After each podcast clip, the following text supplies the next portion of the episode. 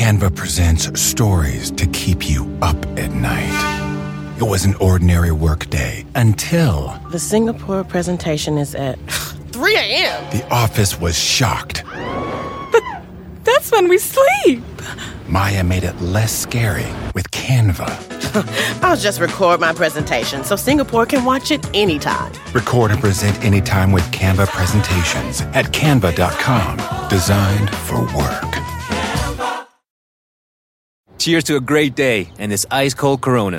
You know what would make this day even better? My grandma's carne asada. Or your grandma here with us, making carne asada. She does love a cold Corona. Throw in some dancing. Oh, we can watch the game. I'll drink to that. So a backyard concert with football, food, dancing, and Corona? And your grandma. Or we could keep it simple. Simple is good. Want a Corona? Thanks. Salud to the perfect day. Corona, la vida más fina. Get your Corona at ordercorona.com. Relax responsibly. Corona Extra Beer imported by Crown Import, Chicago, Illinois. Grammar Girl here. A former contestant on the reality show The Apprentice started a business last August and named it Baker's Toolkit. But wait, is that Baker apostrophe S toolkit? Baker's apostrophe toolkit or just Baker's toolkit with no apostrophe? Louisa Zissman, the businesswoman, didn't know and asked for advice on Twitter, and boy did she get it. One of my Twitter followers asked me about this story last week, so on this episode we're going to talk about apostrophes, plural nouns, and brand names. So what do the rules of English grammar and punctuation say about Baker's toolkit? It depends on the meaning that Zissman intended. Are we talking about a hypothetical, generic baker? An every baker who could use this toolkit? In that case, bakers is the possessive form of the singular noun baker, so it should be spelled B-A-K-E-R apostrophe S. Alternatively, are we talking about all bakers, or at least bakers in general, who could use this toolkit? In that case, we want the possessive form of the plural noun bakers, which is spelled B-A-K-E-R-S apostrophe. Zissman, however, took the third option, having no apostrophe at all, and her followers went bonkers. The main reason she did it is probably because omitting the apostrophe makes for more convenient web addresses and hashtags on social media. Laying aside the issue of whether this is breaking any rules of grammar or punctuation, we can note that Zissman is far from alone in doing this.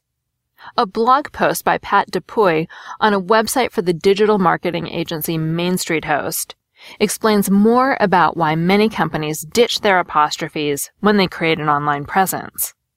Quote, when searched on Google or Bing, terms with apostrophes sometimes generate different results than ones without them. The extent of these differences can depend on the word and size of the brand name being searched. For one, there tends to be far more competition on the keywords without apostrophes. So it's in these brands' interest to rank under those search terms. This way they're not missing out on potential big traffic to their site when contemporary users leave out possessive apostrophes in their searches. Unquote. Even before the age of the internet, many companies dropped the apostrophes from their names or never put them in to begin with, such as Michael's, Starbucks, and Little Caesars, to use Dupuy's examples. Why did they do this? Usually they've neither complained nor apologized, but Dupuy did find one explanation.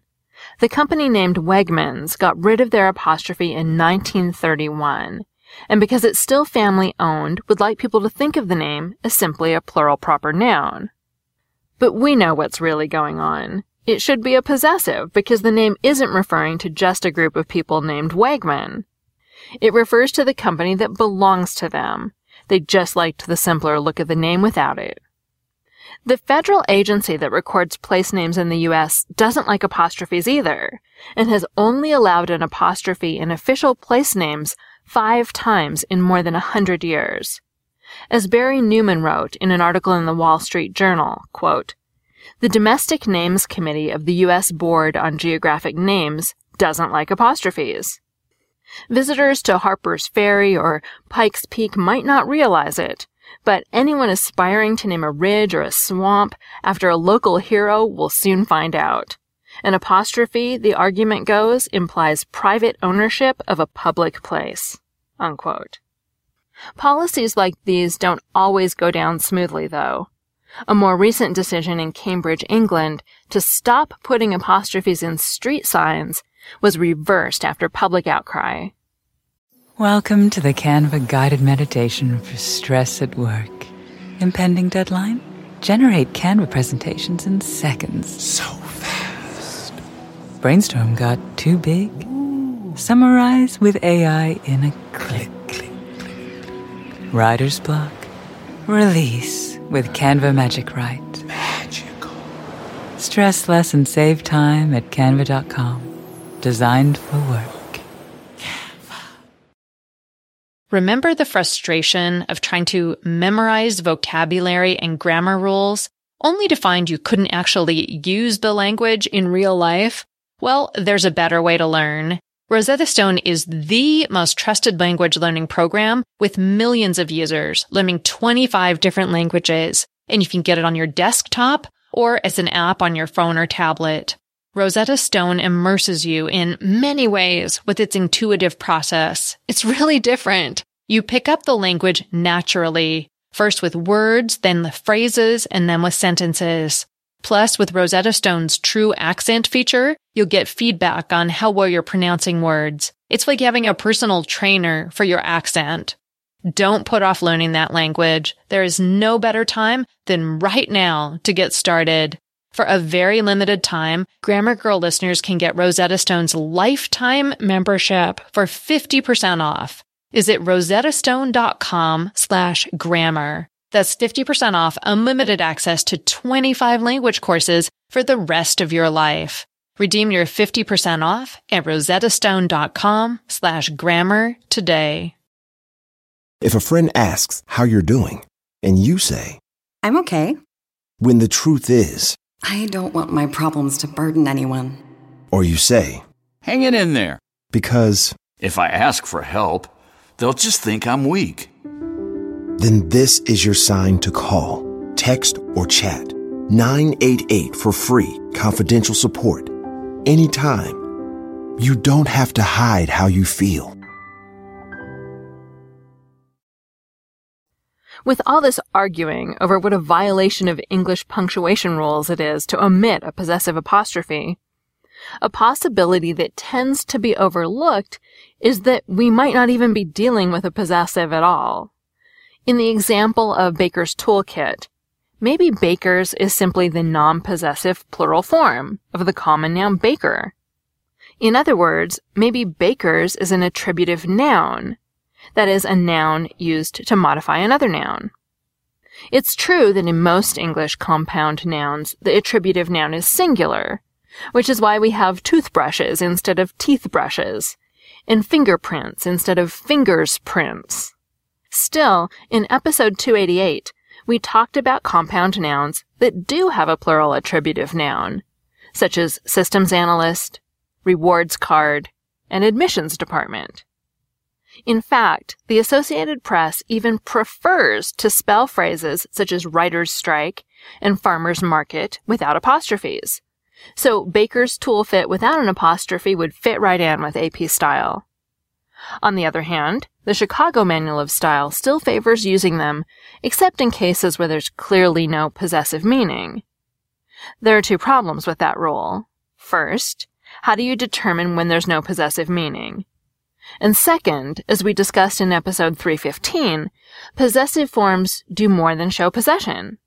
For example, the phrase, my doctor, doesn't mean that I have legal possession of a doctor.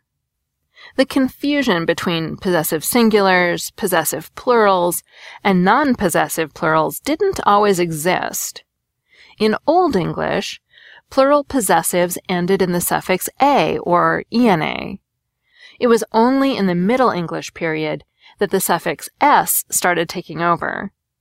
In that period, the possessive singular ending es and the non-possessive plural ending as began to sound alike and spread to words that used to form their possessives in other ways, and then to plurals, until we ended in the situation we're now in, with s making things plural, possessive, or both at once.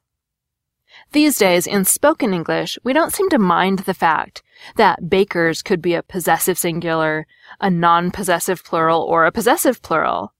In fact, if you're listening to this podcast, you don't even know how I spelled bakers in that last sentence, and I bet it didn't bother you at all. On the other hand, in written English, people expect apostrophes to make that distinction. So if you're thinking about starting a business called Grammarian's Playhouse, you'll spend less time defending your choice if you use an apostrophe after that plural S. Don't turn to Twitter for serious advice on making the name, unless it's just a sly publicity stunt to get lots of people talking about your new business. On that point, Louisa Zissman is probably smarter than any of her online critics. This podcast was written by Neal Whitman, who has a PhD in linguistics, blogs at literalminded.wordpress.com, and is a regular contributor to the online resource Visual Thesaurus. And I'm Mignon Fogarty, better known as Grammar Girl. You can find my articles, podcasts, books, and games at quickanddirtytips.com. That's all. Thanks for listening. If a friend asks how you're doing, and you say, I'm okay. when the truth is, I don't want my problems to burden anyone. or you say, Hang it in there. because, If I ask for help, they'll just think I'm weak. then this is your sign to call, text, or chat 988 for free, confidential support. Anytime. You don't have to hide how you feel. Cheers to a great day and this ice cold Corona. You know what would make this day even better? My grandma's carne asada. Throw in some music. We can watch the game. Or we could keep it simple. Corona, la vida más fina. Get your Corona at ordercorona.com. Relax responsibly. Corona Extra Beer imported by Crown Port Chicago, Illinois.